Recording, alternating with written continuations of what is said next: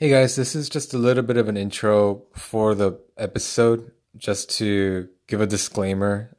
I talk about this in the main part of the episode, but um, this is the first time I did a remote. I had a remote guest on, so we recorded not in the same space. We did it over the internet, um, and so yeah, if there's a little bit of a lag, I don't think there is, but if there is, it's because of that. Um, the drop off in sound quality, it's it's because I mistakenly used a terrible mic. I didn't realize that the quality was this bad until I listened to the episode after the fact. Um, so I just wanted to apologize for the quality here. Um, but rest assured, I I will not be using that mic anymore, and, and the song the sound quality should improve. But yeah, for the next few guests, uh, while we are practicing social distancing for COVID 19. Um, I will be doing these remote episodes. So, yeah, the v- videos might or might not be available. Um, yeah, it, I'm just kind of going with it for now, trying to figure things out as as we go. So, um, just asking for a little bit of patience and a little bit of understanding. Um, if quality isn't good, if schedules, if I don't uh, always hit my schedule right, um, releasing on Saturdays. Things like that. Please just bear with me for a little bit. And yeah, I hope everyone is being safe and is healthy. All right, well, on to the episode.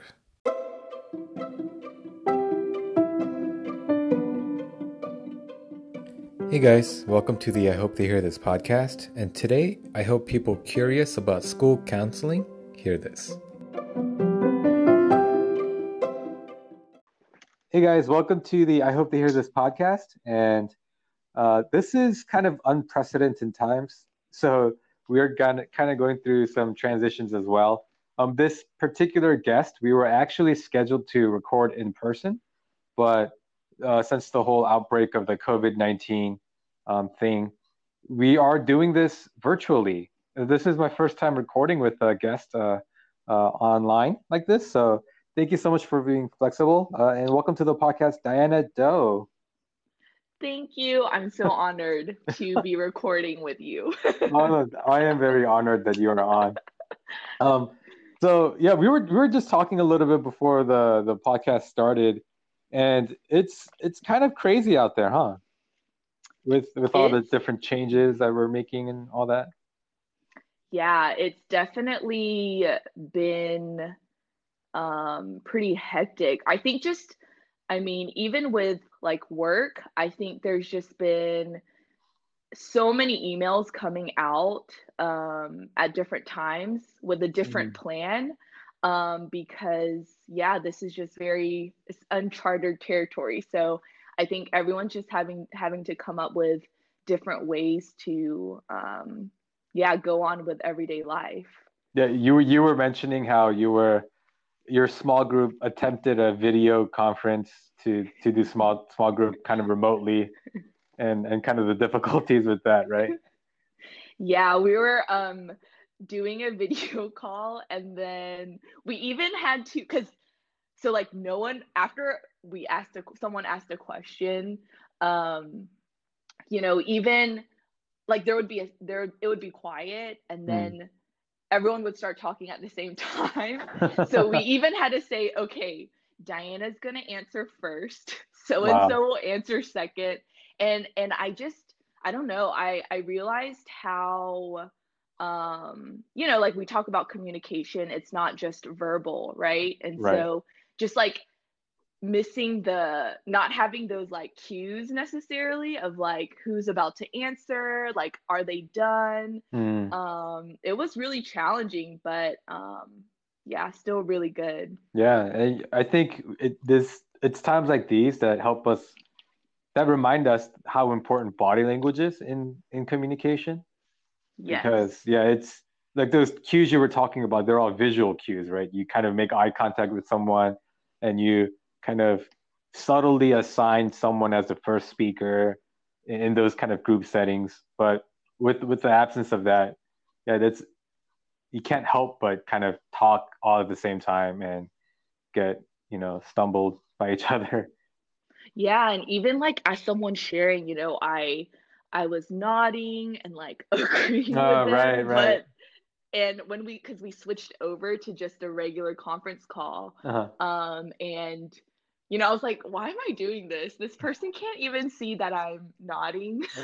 But um, I found myself still doing that, and Right. so it's yeah, it's really interesting. Oh man, yeah, and and so um to to get into the kind of bulk of what we're gonna talk about today, you mentioned that you were getting a lot of work emails earlier. Um, can you kind of explain to us and describe to us what it is that you do? Because I think it's it's very interesting, and also it's something that is very underrepresented um, in the. Well, I think it's underrepresented in the Asian Amer American community. hmm Yeah, so i- if you don't mind, kind of just explain to us what it is that you do and what your kind of daily life or daily work life looks like. Yeah, so I am a school counselor. Um, I work in the high school setting. And so um, it honestly looks very different depending on um, what level you're at. Mm, Um, because obviously, for high school, there is going to be um, a greater deal of paperwork and obviously you know with working with seniors um, a lot more i guess deadlines for specific students huh. and so um, yeah really honestly okay the daily schedule it really looks different um, there are definitely things that as a department and as a school we plan so typically um, this time now, spring, um, we start planning for the following year. And Mm, so there are certain things that we do plan and um, we have to do. So um, things like classroom lessons, we have to hit every grade level and we hit different topics. Um, mm, they really range from, you know, the, just the general like basics. So like what are the graduation requirements for you? What what even is a GPA? Like how is that calculated? Why is that important for you? Mm, And then um, and then it ranges from we do um, something called lifelines and teen lures. So that's um, suicide prevention, um, and we also do a lot in terms of um, abuse. And so we actually have to do, we're mandated to do those lessons. And so those kinds of things, obviously, like we plan in the calendar and mhm, those dates are pretty set um, because we have to work with the teachers um, and going to their classrooms. Mm, um, and then yeah we do obviously um, or not obviously i'm sorry not many people might know. So uh-huh, um, yeah it's and then we also do group counseling and so we'll look at the data we'll kind of see you know which which uh, targeted students might benefit from group counseling. Um, but again, like a lot of these things we plan right, but then in the daily, I mean, kids are um, coming to us, teachers are coming to us if there's a crisis. Um, and a crisis for us in the school is defined by either some sort of abuse that a mm, child has made an outcry about, mhm, um, or um, thoughts of harming um, themselves or others. Um, those things are kind of what we call as uh, crises. And so uh-huh, those things just kind of come up, you know, like it can, right. a lot of times it, it's, it's just even in like classroom assignments, like teachers will be like, hey, the student wrote this in their essay, like, could you check in with them? So it's Wow. very different depending on the day. Right. So, um, kind of the two broad, uh, I guess, tracks that I've I heard you kind of you saying that you handle is so you kind of keep track of whether or not a student is uh, on track to graduating, right? So Yes. you you do kind of have to deal with some academic parts of their school life, but another big chunk is kind of the mental and emotional health. Do you do you kind of track that as well? Yes, definitely. At the end of the day, um, I think, um, you know, at the end of the day, school counselors, we do want to advocate because even in our school building, I think Mhm. sometimes um, there are those in the building who really do value us. And then I think there are, there still is a perception that, like, oh, like school counselors don't do anything. And Mm, so at the end of the day, we have to um, communicate through data that what we are doing is actually um, helping in terms of numbers, right? So, mm, how students are performing on district assessments, um, how we help with graduation rate, um, and things like that. And mm. so, yes, it's, but high school, I will say it is, yes, a lot more of like to, you know, making sure that students are in the classes that they need to graduate. Um, and it is, yeah, definitely a, a larger focus on that. I see. So, uh, how many in a given high school, let's say the high school that you're at right now, how Mhm. many counselors are, are there usually? Um, yeah, that's a good question. So again, I mean, uh, it, it depends on the size of the school. hmm Um, so where I'm currently at, it's a brand new school that just opened up. Um, and we are actually a specialty school.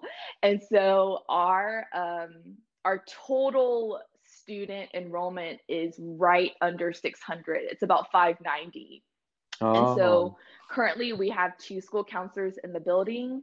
Um, I was at another school um, last year and we had about 32 to 3,300 students, and our counseling team was um, eight and a half. So half because wow. she was part time, one was part time. Mm. So typically, yeah, it, it uh, it's I think what I've seen typically it's in high school it's six to eight. Um, and then my school is I mean, a lot of the specialty schools are um, two to three. So, just kind of talk, focusing on the numbers you were talking about, it sounds like any given counselor on average needs to keep track of, say, two to 300 students. Is that right? So, how is that even? sometimes it's more. It's Uh-huh. and and I will say, you know, high school, obviously we we do have more counselors, but like elementary, Mm. even with like 1500 students, there's sometimes only two counselors. Some elementary schools only have one. Wow. Um, and so it it really comes to at the end of the day, it's however the principal wants to allocate, they call it points. Mhm. So like yeah, so if um they could either hire another counselor or they could hire like another teacher or you know. So um but yeah, it's it it is usually like 3 to 4 to yeah, 500 just How how is that possible? Is it is it physically possible for you to keep track of that many kids? So honestly, no. The answer is no. There's Mhm. no way that um, I can know everything that's going on with my entire caseload of students because Mm. um, even in a high school, like, so for example, the school that I was at last year, um, you know, you'll hear me talking about caseloads. And so um, each school obviously does it differently, but like at my school previously, we had um, two counselors who shared ninth grade only. Mhm. And so, yeah, they had 500 plus students um, a piece. And so I, I, it's, I mean, no, it's, it's really impossible. Um, So then, do you guys ha end up just kind of having to pick out the ones that are kind of in danger? So for the academic side, you just kind of focus in on the students that might be in danger of not graduating, and on the kind of emotional health side, you pick out the special cases where they, you know, give warning signs as to maybe suicidal thoughts or self-harm and things like. Do you kind of have to focus in on just the danger signs? So, yes. And um, in high school, Mhm. so we are required, like, we have to have um, like a senior meeting with every single senior individually.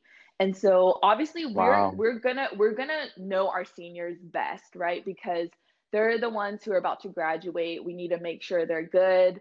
Mm. Um, you know, if a sophomore fails a course, you know, they have time to recover that credit. But right. with a senior, they will not graduate. And so um, yeah, I, I'd say, you know, I spend most of my individual time with um, my seniors. Um, but I think ninth grade, so 11th and 12th grade, I will say is a lot more academic. Mm. Um, and then ninth and 10th grade is a lot more social emotional, um, especially ninth grade. And so we definitely have those students that like are literally in our office probably daily or every other day. Um, and so, yes, I, I think our my attention goes to um, specific groups of students, gotcha. not all e- equally. Yeah. Right. I have a question. So um, it's funny. The prior to this episode, my uh, previous episode, I actually talked about how, as a senior, I failed three AP classes my second semester. Yeah. Um, but I I literally never met my high school counselor in my life. That's did, crazy to me. Did someone drop the ball or was it what happened there? Wow, you, that's so crazy to me. Um I don't okay, so I will say this too though. I mm-hmm. think so school counseling there there depending on there's there's just a lot of things that come into play. So mm. I'd say it depends first um, what county you're in mm-hmm. because mm-hmm. I was so for me I'm in Gwinnett County and we have like a county office that's only like they're devoted to all school counselors in the county. And so um, obviously we have things that we have to do through you know what the georgia department of ed says um, but then we also have like county things that we have to do so mm. in terms of like when i said that you know we have to meet with every single student uh, every single senior i'm sorry individually mm-hmm. that's a county policy that they've given us were you I in see. gwinnett no I, I was a fulton Oh, okay, okay. I got. But I mean, this was like 15 but, years ago too. Okay, so. yeah. So yes, definitely it evolved a lot, mm. and so um, I don't know. That's surprising to me, though. Still yeah. to hear that. yeah, I mean, I'm sure. Um, who knows? Maybe I'm one of the reasons why counselors started saying, "Oh, we need to meet with every one of them." um, but that's the thing that's so interesting because yeah, even my friends, they're like, mm-hmm. man, I I never met with my school counselor. And me too, when I was in high school, I was scared of my counselor. And yeah. I never I never went into her office. Like I didn't even know what her office looked like. I don't remember her coming into my classrooms. I remember she did like one like ambassador program and I was a part of it, but that's really the only interaction I had with her. Wow. yeah. Yeah, I mean, I yeah, I I think the stigma when I was in high school at least was you only really needed to go to the counselor if you were in trouble academically mm-hmm. or mm-hmm. something like mentally was happening or mm-hmm. something mm-hmm. at home was happening that wasn't right. Would yeah. you say that that still kind of stigma still exists, or is it completely different now? Um, I definitely say it still exists. Um, mm. I have mm. students that I will call down to my office. Um, and it could just be like about anything, but the, the, especially when I'm meeting a student for the first time, their face tell like it already tells me that um they think they're in mm. trouble and mm, right. um so we try to do a really good job of making clear boundaries so counselors will not um and again this is dependent on the school you're at but it's really important to us that we are not involved in anything to do with discipline So we don't write Hmm. referrals. We don't meet with students if it's something, um, unless like there was like a social emotional component component to like what happened. We'll only talk to them about that, but we're not the people to give them consequences because we don't ever want a student to um, feel like they're going to get in trouble for something that they say. Um, Hmm. we don't. We we want to create a safe space for students, and um, it's really hard to do that when they asso- if they associate us with getting in trouble. And Right. so, but but yeah, so like I still have those conversations with students like, hey, you're not in trouble. and I say Mm. like I don't I I don't have any discipline referrals. I can't even write you on it even if I wanted to. And Mm. so um yeah, definitely there still is that stigma. Mm. Wow. So, yeah, and I know you talked a little bit about how you meet your seniors as an requirement, as a requirement, right? But uh, more on the academic side. But for the ninth graders that come to you daily or every other day, what what kind of issues are they going through? Um, you, Mm. I mean, of course, divulge as much as you can, but uh, like, what possible issue is there to require a counselor every day? I think I think there are those students though who try to like manipulate for sure. And Oh, okay. so we'll try to like send them back really Mhm. quickly. Um but yeah, it ranges from okay, it ranges from issues with friends. Um I think ever Mm, since the use of social media, it's just gotten it, it's just heightened in every way. Um, right. because even if they two students have never had a conversation with one another in person, um, you know, it happened through Snapchat, like, you know, whatever. And Mm, so it really ranges from um, yeah, like things like that. We do a lot of peer mediations. Um, and then yeah things with um family um you know family deaths uh, um people who you know family members who are you know in the hospital. Um just like even things like having a hard time communicating with parents. Um you know when they feel like this is what they want to do but then parents want them to do you know something else. Mm, um just really like a lot of things. And and yeah. some students too they're just like i i like identity stuff. Like i don't know who i am and what i want to do with Uh, my life. Mhm. um so yeah. And then also um just to give you some background my school we are a minority majority school. So actually 90, Oh, yeah, 96% of my school are um, students who are minorities. And so, um, you oh know, wow. yeah, it's, it's, it's very interesting. Um, Yeah. and, and so some of our students, um, you know, with their status and like being undocumented, um, I think that brings another stressor, especially for, you know, upperclassmen who are thinking about their post-secondary options and Right. even students who have family members who are um, facing deportation. Um, and so, yeah. Oh wow. So when you, you talked about mediating students, so is this something that could happen? Let's say that a student sees on social media that a different student said something kind of mean toward them. And if that student were to approach you and say, I'm upset because, you know, student B posted on social media that I was, you know, ugly or something, then Mhm. uh, is it your job to bring student B in as well to have them kind of talk it out? Or like, what do you do in that situation?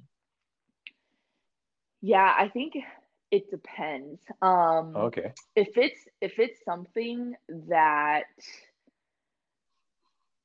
because there are students who who are such like frequent flyers in our office that they'll they Uh, will themselves request a peer mediation um, because like uh, they've done it before but like in those situations i would rather work on some coping strategies with the student individually but like if it's oh, I see. if it's someone who so usually peer mediations occur when um like two students they were friends for example Mhm. and they want to you know they express that they the person continues wants to continue a relationship with this person and they just Mhm. need someone to kind of be there in terms of helping them navigate that conversation.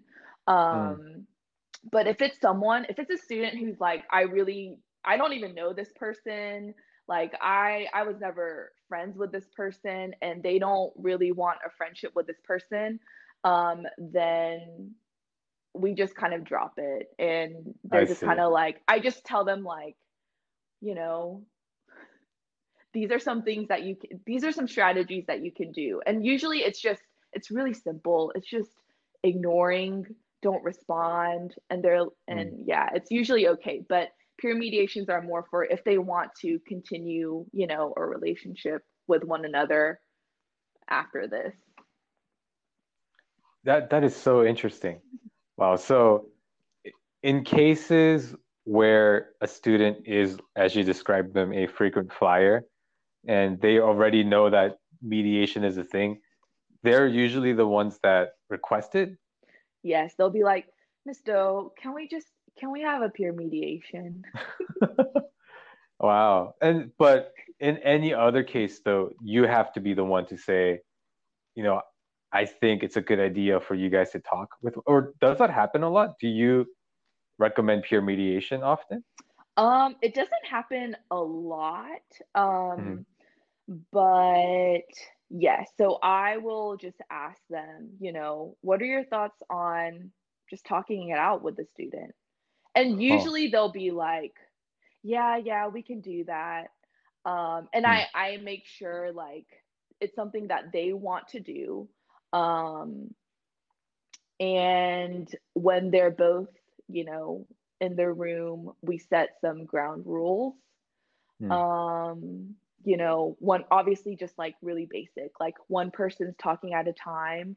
Um, and a lot of times they'll start talking to me, but I make them talk to one another. Um, Huh. and really it's all about like like helping students see the other person's side, you know, like Mm. just saying like hey, like when you said that about David, could you see maybe how that hurt his feelings? You know, like how would you have Right. felt if, you know, Diana said that about you? And usually they end peacefully. Mm. Yeah. Do do they ever really like fight in front of you? Have you had to physically break up a fight? In peer mediations, well, I guess in general, no, I I have never had to do that. They'll like yell, but they Uh-huh. won't ever get physical with each other. Huh. Yeah. Interesting. Thank God. Yeah. That would be so Yeah. scary. Yeah. So, um, you mentioned uh, earlier uh, something I wanted to ask you about was some of the crisis situations that you help students deal with. Mhm. Um, so would would what's going on right now be classified as a crisis? Like, because it's a pretty unprecedented thing that we're going through right now, right? Yes. Wait, can you ask, say that again? I'm sorry, the beginning. yeah, yeah, yeah. So COVID-19, Yes. the outbreak right now, do you feel like when you get to go back to work, whenever that may be, that there will be students kind of trying to deal with the reality of that that you would have you will have to talk to? Like, do you think this is one of those crisis situations? Hmm. I'm not sure, but I Mm. do know that there are um, spikes in the times of year that um, crisis situations occur in the school building. Mm-hmm. And it's usually when we come back from long breaks. So, mm. usually in, you know, after summer, right in the beginning of the school year, um, that's when most of the outcries will happen in terms of you know suicidal ideations um, or abuse and so um, i am i don't know I, I do feel a little bit of like anticipation for what mm. will happen when we get back into the school building um, because yeah we have two weeks off and then right after that it's or two weeks of digital learning days and then spring break and so like I wouldn't have seen my students for three weeks. And so, yeah, I'm I'm a little bit anxious about what it'll look like when we're all back in the school building. Hmm. So, Gwinnett, you guys haven't called off the entire semester yet? No. Because I, I recently read something about UGA, some of the, the University of Georgia mm-hmm. schools, um, they're going to go to pure online for the rest of the semester. Mm-hmm, mm-hmm. I guess that hasn't happened with high schools yet. Yeah, I, I honestly, I will be shocked if that happens. For, mm. yeah, I think, I think Gwinnett too. They are very, uh, what's like, very slow to do that. They're. I see. Yeah, yeah. Gotcha. So, so then, can you give give us a, a few examples of besides suicidal thoughts mm. and because I'm asking the question, what other crises are there? Because when I was in high school, we actually in my English class, uh, one of our classmates was killed in a drunk driving accident. Mm-hmm. She was not drunk, but a drunk driver hit her, mm-hmm. And I remember uh, that that whole next week the teacher saying whoever needs to go talk to the counselor please feel free whenever you want to go talk to the counselor. Mm-hmm. so have you had situations like that that you've had to deal with as a as a counselor? And what other types of kind of crises um, are there? Yes. So um so this is my third year as a school mm-hmm. counselor and my first year um, in the school building, um, we had um, four student deaths. And wow. And so one was, you know, a separate situation, and then the other was um, they they all died in a car accident. And wow. the yeah, it was and and you know the students were very involved um, mm. in school and so so in those types of situations so that's something that like would require outside resource yeah outside resources so mm. um, hmm. in gwinnett county there are teams of school counselors so they're all um, counselors in the county but um, you can choose to join this team called the Emergency Response Team. Um, we call them mm. ERT teams. And so when a school, you know, faces a larger crisis where it will affect the the school, the entire school, um, mm-hmm. they will call out these teams to come support schools. And so mm. um, each team is made up i think of like seven or eight counselors and so like for our situation i think we called out three teams at once and so um, they are called out so that the counselors that work at that school can take care still still take care of like the daily school stuff um, while these teams take care of the students who are and teachers who are really affected by what's happened. And mm. so, um, yeah, we were like in the media center, stationed in the media center, and um, the teams were you know meeting with students um, and then also you know having to go into the students classes to um, communicate with the classes you know what had happened. And so yeah like not just that but also i think my second year there we had a teacher death as well. And so oh wow. Yeah and so um usually like a counselor from that school will go with someone from the emergency response team to each one of their classes to um, yeah communicate with the students of that class um, you know what has happened and mm. so yeah and um, other types of crises i think I mean, not that it's ever happened to me, but I think with mm-hmm. everything that's happened in terms of, you know, school shootings. Um, oh, right. Yeah, like that's been another thing I think that some um, students have been feeling um, anxious about. Mm. And, um, you know, I will say, even in just like the last year, um, the the number of students who talk to me about anxiety has dramatically increased. Like even when I wow. first started, I don't think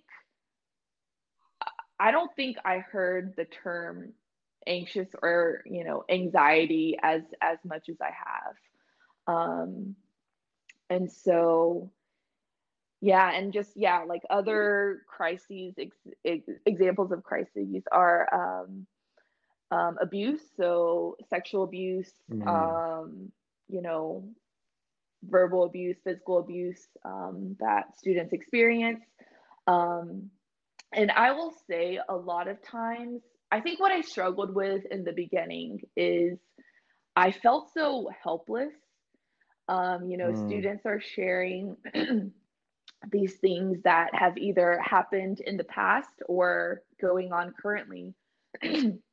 And yeah like i i felt like so helpless. Like i don't know what i can do for you. And i think mm. that's that's i guess my own struggle with school counseling is because you know we are not um yeah we're not therapists we're not right. meeting with students regularly for you know like hour sessions we're more of kind of the bridge for um, students and families to those resources um, but i think mm. that's something that i really do struggle with because i feel like you know i need to do something more and um, sometimes like i don't know you know how to help a student or a family. And so, yeah, wow. I struggle a lot. yeah. Yeah. No, I mean, but th- that's a good thing. The the fact that you struggle because I'm sure there are a lot of people, a lot of counselors out there if, you know, they're jaded enough, they can not even care, right? Um, what a student is going through and they're only there to just kind of do their job. So no, I think I commend you for struggling with that because that's that means that you still care. I will say I I think I've experienced a lot of different phases of that. Like I think when I first mm. entered the profession, I I took it home with me every day. Like I wow. at night I would lay in bed and I would worry about my students and um mm. i was in even during like like over the weekend i'd be like i hope my student doesn't die and mm. it was hmm. so much that i i would have dreams about them i'd have nightmares it was there was no separation for me and wow. i think it got to be so much that i did kind of flip to where i did I did feel almost nothing when students would share um, mm. these like really deep, you know, struggles that they're experiencing with me because I I didn't know how to separate. And so I think I flipped to the other side of like being so hardened. Um, and yeah, it was it was really hard for me. Mm. Do, do you feel like you have a healthier balance now or, or is, is that something that you still kind of struggle with? Yeah, I think in this past year, so um, throughout 2019 and um, yeah, I think I've I mean, I think it's it's obvious, but I've had to come to terms with like, yeah, I cannot I cannot save like these students and I can't just right. like you know what I mean? And um yeah, yeah. and yeah, I I have had to kind of like draw the boundary of like I'm not going to take homework with me.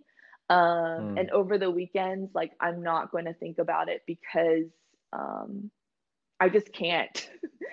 and right, yeah. and so yeah, I I do think um I have found a healthier balance, but um, still figuring out, yeah, what that looks like. And um, I think, okay, I think what's helped me this year though is I actually started um, going to counseling for myself.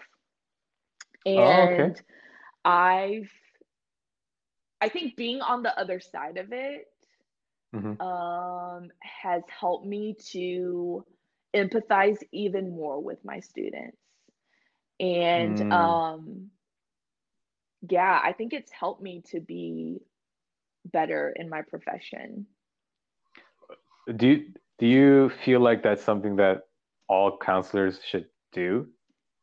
Yes. So in my graduate mm. program, they actually I mean, obviously they couldn't like make us go, but they highly, mm. highly encouraged us to um, seek counseling on our own um, because yeah it mm. it it does help and even in my graduate program we had to so we took a class called group counseling mm-hmm. um, and we had to also be in a group counseling session with some of our classmates with a facilitator and so huh. that also helped me so much in yeah understanding like what it feels like to be on the other side um mm. yeah so as a counselor like like you were saying you're not a therapist right so right. how do you kind of draw the line between this is something this is a situation i can handle mm-hmm. versus okay i need to refer the student to a different like actual therapist yeah um so if it's any of the situations that I mentioned in so if a student has suicidal ideations, any type of mm-hmm. abuse, mm-hmm. um, so those things we highly encourage um, families to take students to see a therapist. Um, hmm. And then, you know, if it's if it's a student who has experienced um, any kind of trauma, so like a close family member, friend, um, someone dying, we also encourage, um, you know, families. We we talk to parents all the time and recommending counseling, um, and we are very clear with students and parents, and we say that, hey, like we we are not therapists. And so and mm. and it's just logistically in the school day it's impossible to do that. And at, you know right. if, if they're in our office they're not in their classes.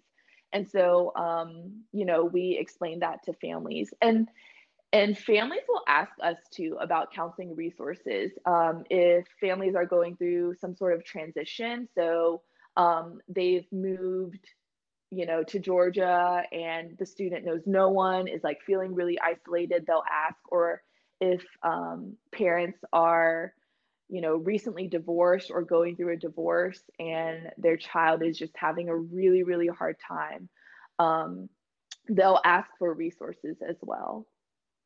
Hmm. Oh, wow.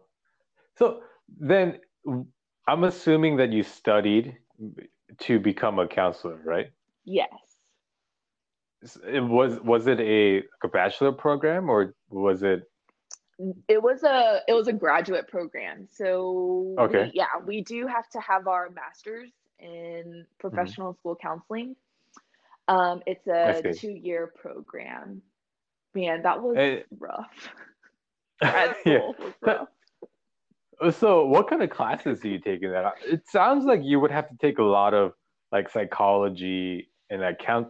Well, yeah, psychology classes, right? so yeah so that- i i did my undergrad in psychology and sociology and you know Oh. like you kind of think I, okay so i kind of thought i knew like what school counseling was going to be like you know i applied for my graduate program and i was like oh you know like how difficult like is it really you know so Right. so Uh-huh. our first summer oh man it was so difficult but anyways our we we Mm. started off with um actually the history of the profession itself um and then how it's evolved over time um and then we studied like brain development child development um we took we took classes on helping skills um the DSM so like diagnoses just to like have an Mm. idea but obviously like we don't diagnose anyone um Right.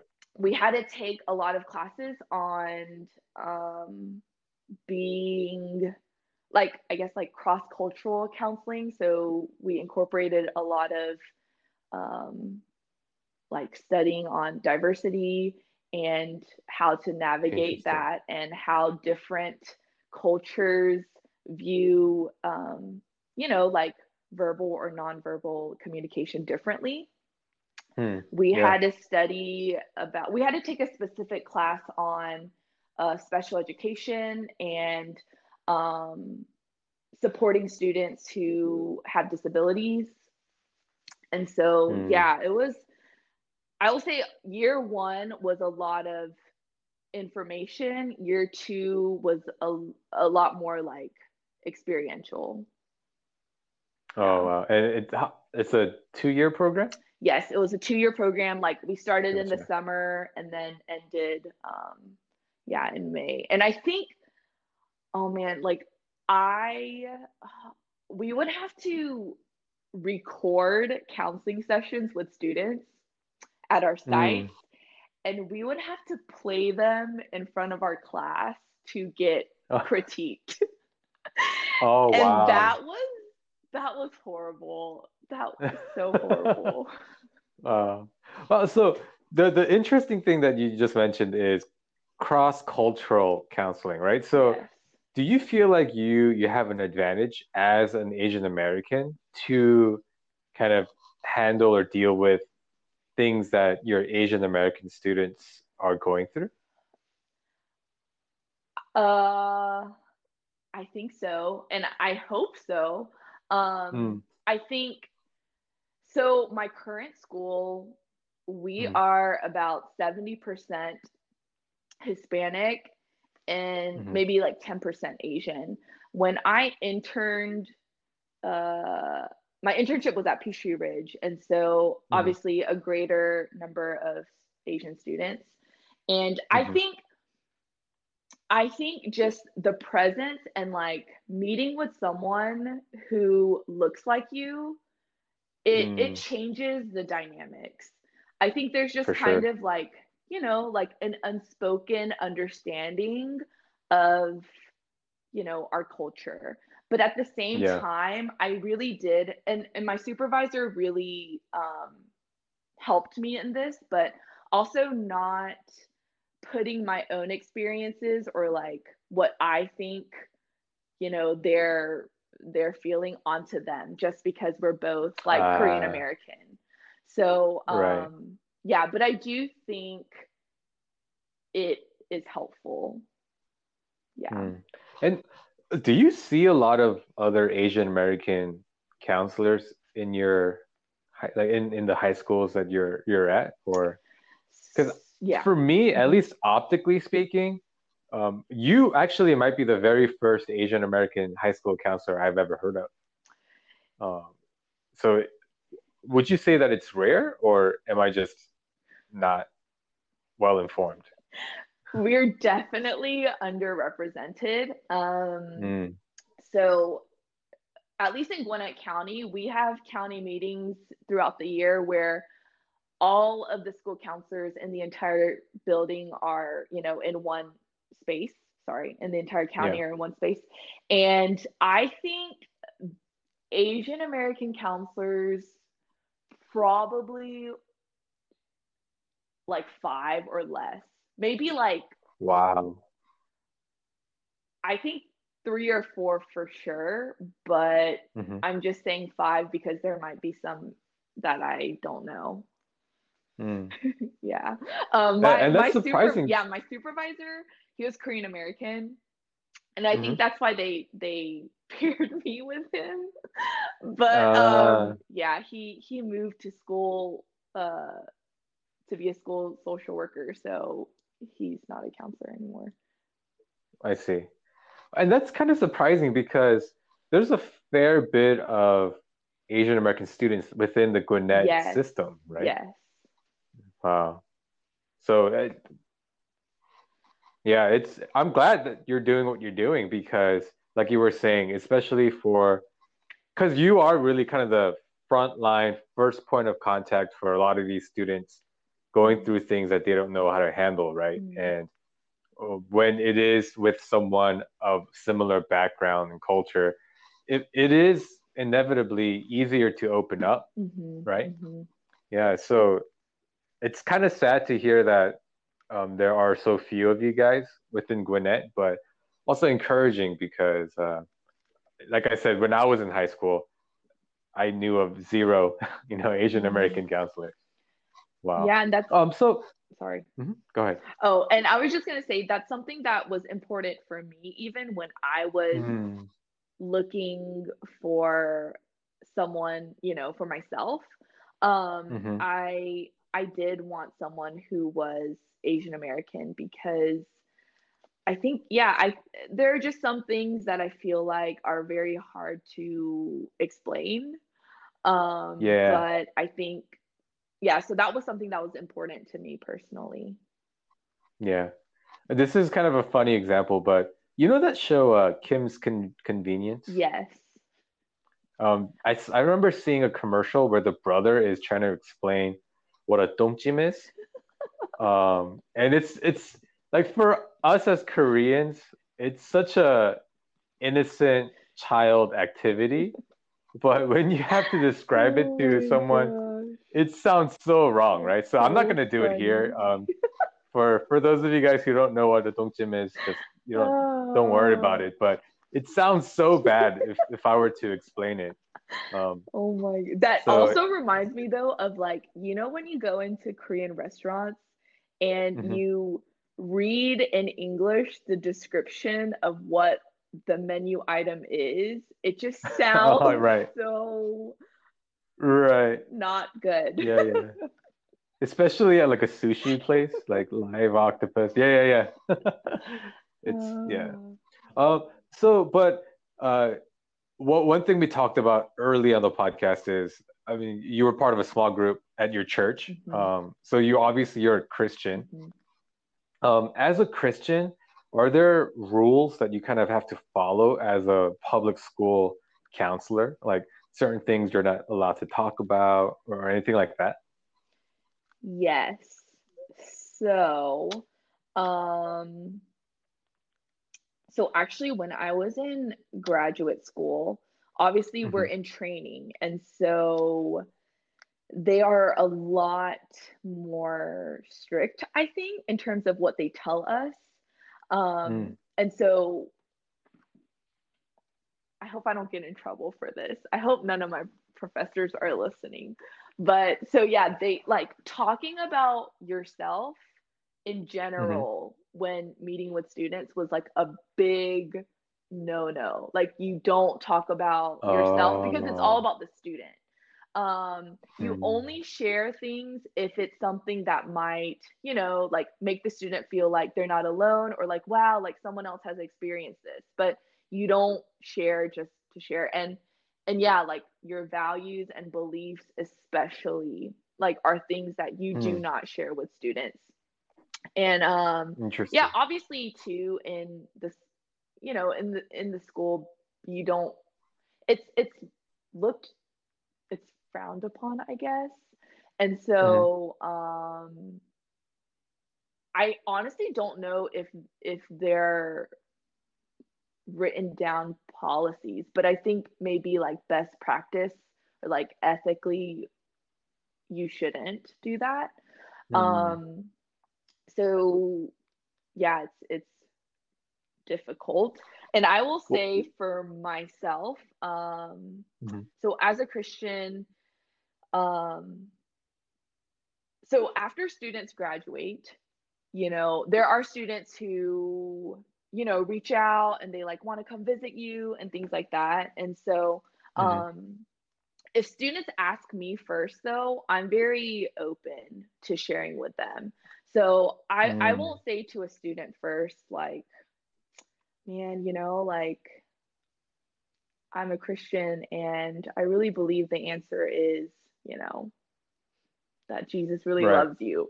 But sometimes students will ask me, like, Miss Doe, like, do you go to church?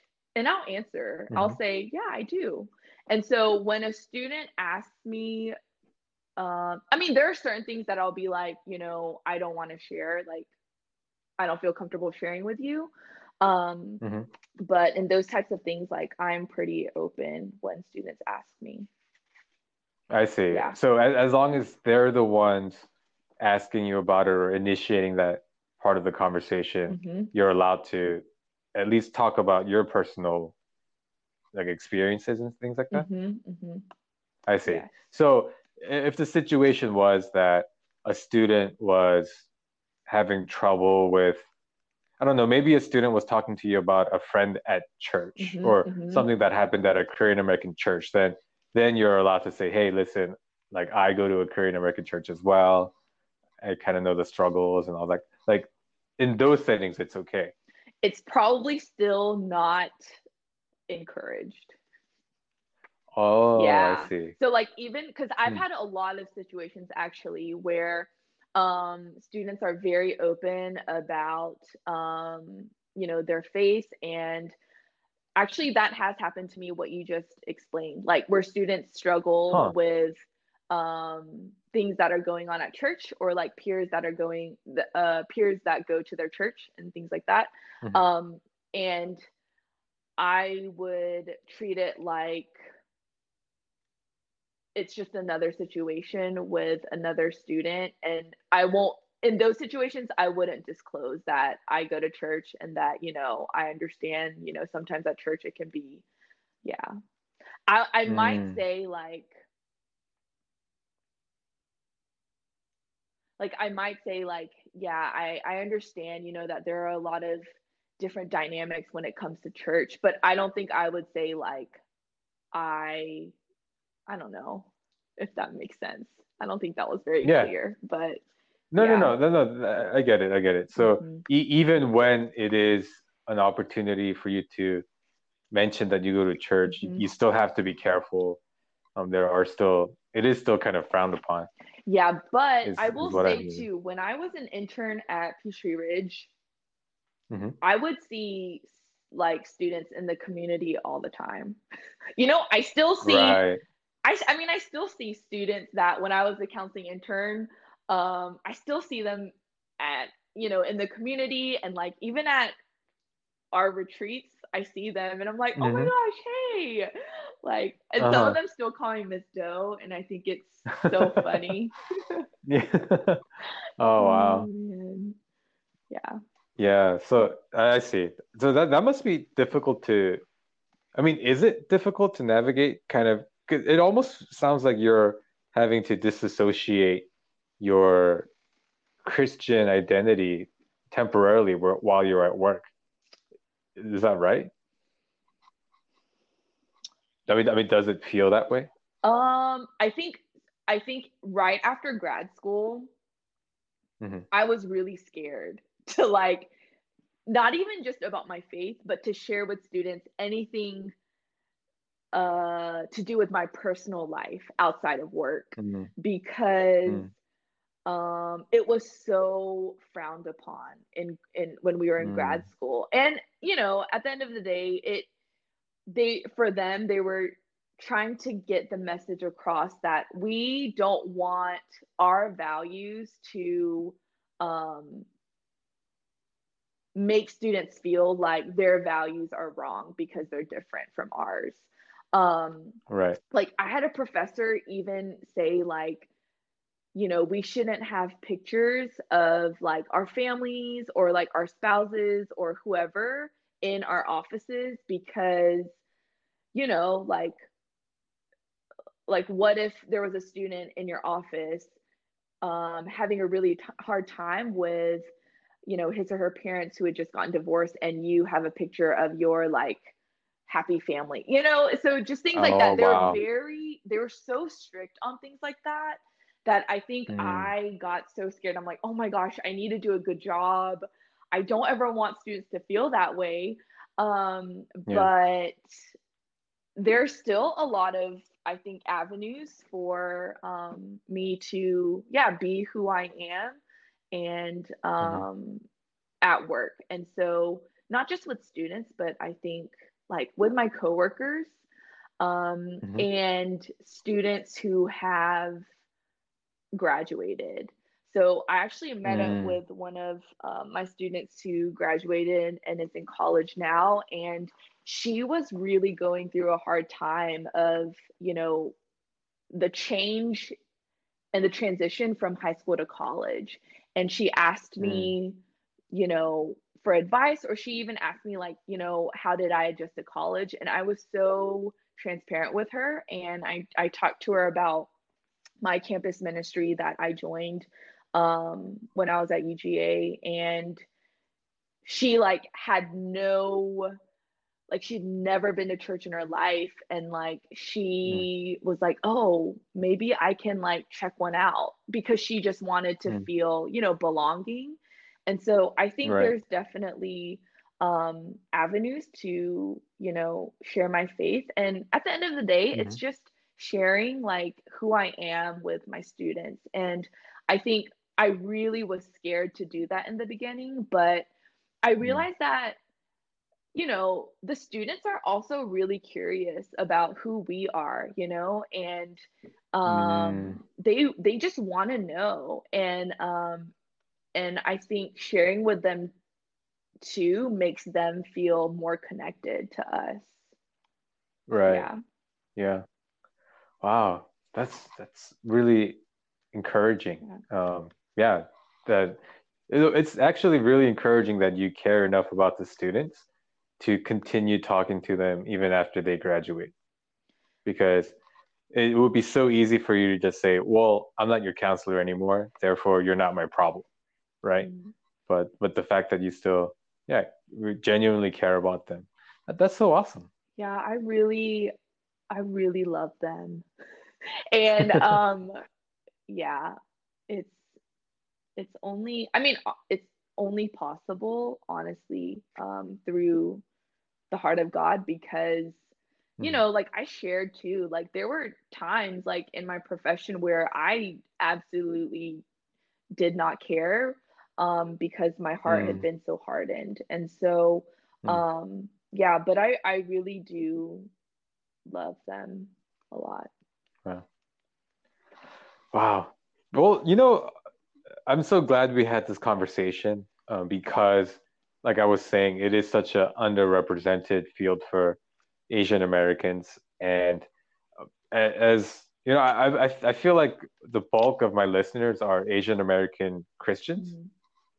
so it's just interesting to hear in such a strict work environment because I, I would say that the public education is one of those places where you know talking about yourself your your religious uh, outlook is very frowned upon right so just to hear just to be able to hear both the, those sides from you has been super insightful and super interesting so thank you so much for for yeah thank you so much for sharing today. Of course. I if there's anyone who's like even kind of thinking about it or like has a heart for education, yeah, maybe you can consider school counseling. yeah. No, and would you be okay to uh fielding any questions from listeners if they have? Definitely. Any? And like if someone wants to even like come and like shadow me and like see what I do, um I'm open to wow. that too because um yeah, that's I'm just thankful for the people um, who were so open with me um, and mm. allowed me to come and, you know, like shadow them and ask them whatever questions that I had. Um, they really helped me. And so I'm, I'm super open. Yeah. If they want to do that. Mm. Okay. So final question. Um, what do you feel like students these days what what do you feel like is the biggest challenge for them, or one of the, you know the whatever the the biggest obstacle they're going through in life? Um. So also remember that my student population is different, but mm-hmm, I'd say right. for my students, the biggest thing is and maybe it's everywhere, is just the lack of connection and mm. um and I think an obstacle is the need for instant gratification. So ha- where we see that the most is um, students are not really have a hard time problem solving um so like if they have an issue and even if even if they could just simply look it up they have a really hard time with that and they need someone to like tell them what to do um mm-hmm. and so i think just you know there are so many resources out there but i think taking the steps to actually do that um, is really challenging for our students um, and hmm. yeah and i and like i said i think just um connection and with that i think communicating has in in real life is something that um students find to be very scary because um hmm. even my seniors so like they're i mean they're 18 years old even students who are like top of their class um when they have an issue with, you know, like let's just say a college or like college board or something, and they need to make a phone call, they get really scared to make that phone call hmm. because they don't know what to say. And so I literally coach them on how they start a conversation. Um, wow. Yeah. So I think I think that's something that I'm I'm seeing a lot. Hmm. So pretty much the social media is is the enemy here, right? I wonder, maybe. I don't know. Hmm. Yeah. Cause because even with the whole instant gratification thing, it's because social media has trained us to be able to immediately look up how other people are doing, mm-hmm. um, what's happening around us, and things like that, right? Mm-hmm. mm-hmm. No, that's that's very interesting. And you also mentioned uh, anxiety yes, earlier, yes, as well, it's right? Anxiety, and I think the term depression, which okay, we we don't have to get into, but yeah, I think just the overuse of the mm. term sometimes um, oh. is is is something that I'm seeing um, because right, the, I think the term, let's just say like I'm depressed or depression. It it's a little bit heavier than I'm really upset or I'm really sad. Um, and right. so I think sometimes students' way of they're they're trying to explain how intensely they're they're feeling these feelings, but I think when when students label it as being depressed, it almost mm-hmm excuses them from having to deal with it. Um, hmm.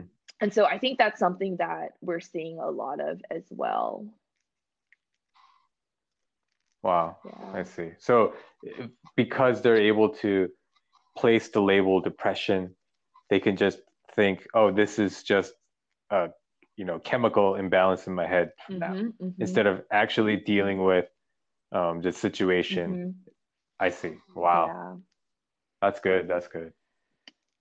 Oh well, um, yeah, I would love to keep talking, um, but maybe we can do a part two because that's uh, that's really interesting stuff. Um, just hearing about what this generation of high schoolers are going through, Mhm. especially for me because I'm so I'm I'm I'm 32. I've been graduated from uh, high school for 14 years.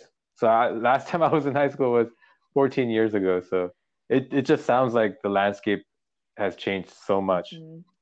But um, Diana, once again, thank you for being on. Um, thank you for being my first guest to do this remotely. Um, and for the listeners, thank you guys so much for bearing with us.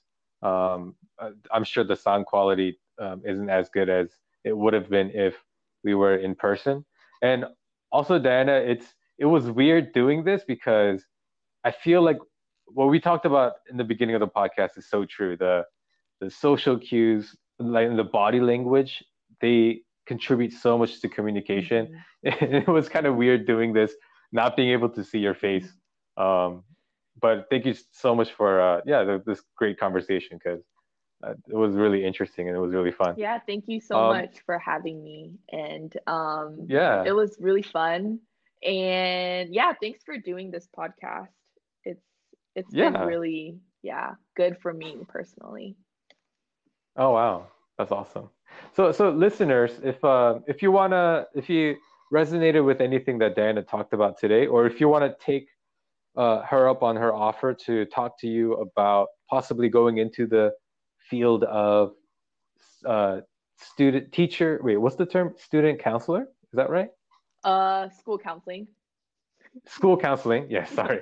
School counseling. Um, feel free to send me a message at IHTHT podcast. That's I hope they hear this, uh, abbreviated podcast at gmail.com, or comment on Instagram at I hope they hear this, or on Twitter at IHTHT podcast. And anything you address to Diana, I will make sure she receives. Um, so you, you can connect with her that way. Um, and yeah, thank you guys so much for listening. I hope everyone is remaining safe out there. And yes, let's all practice social distancing. Uh, once again, thank you guys for listening, and we'll talk to you next week. Bye.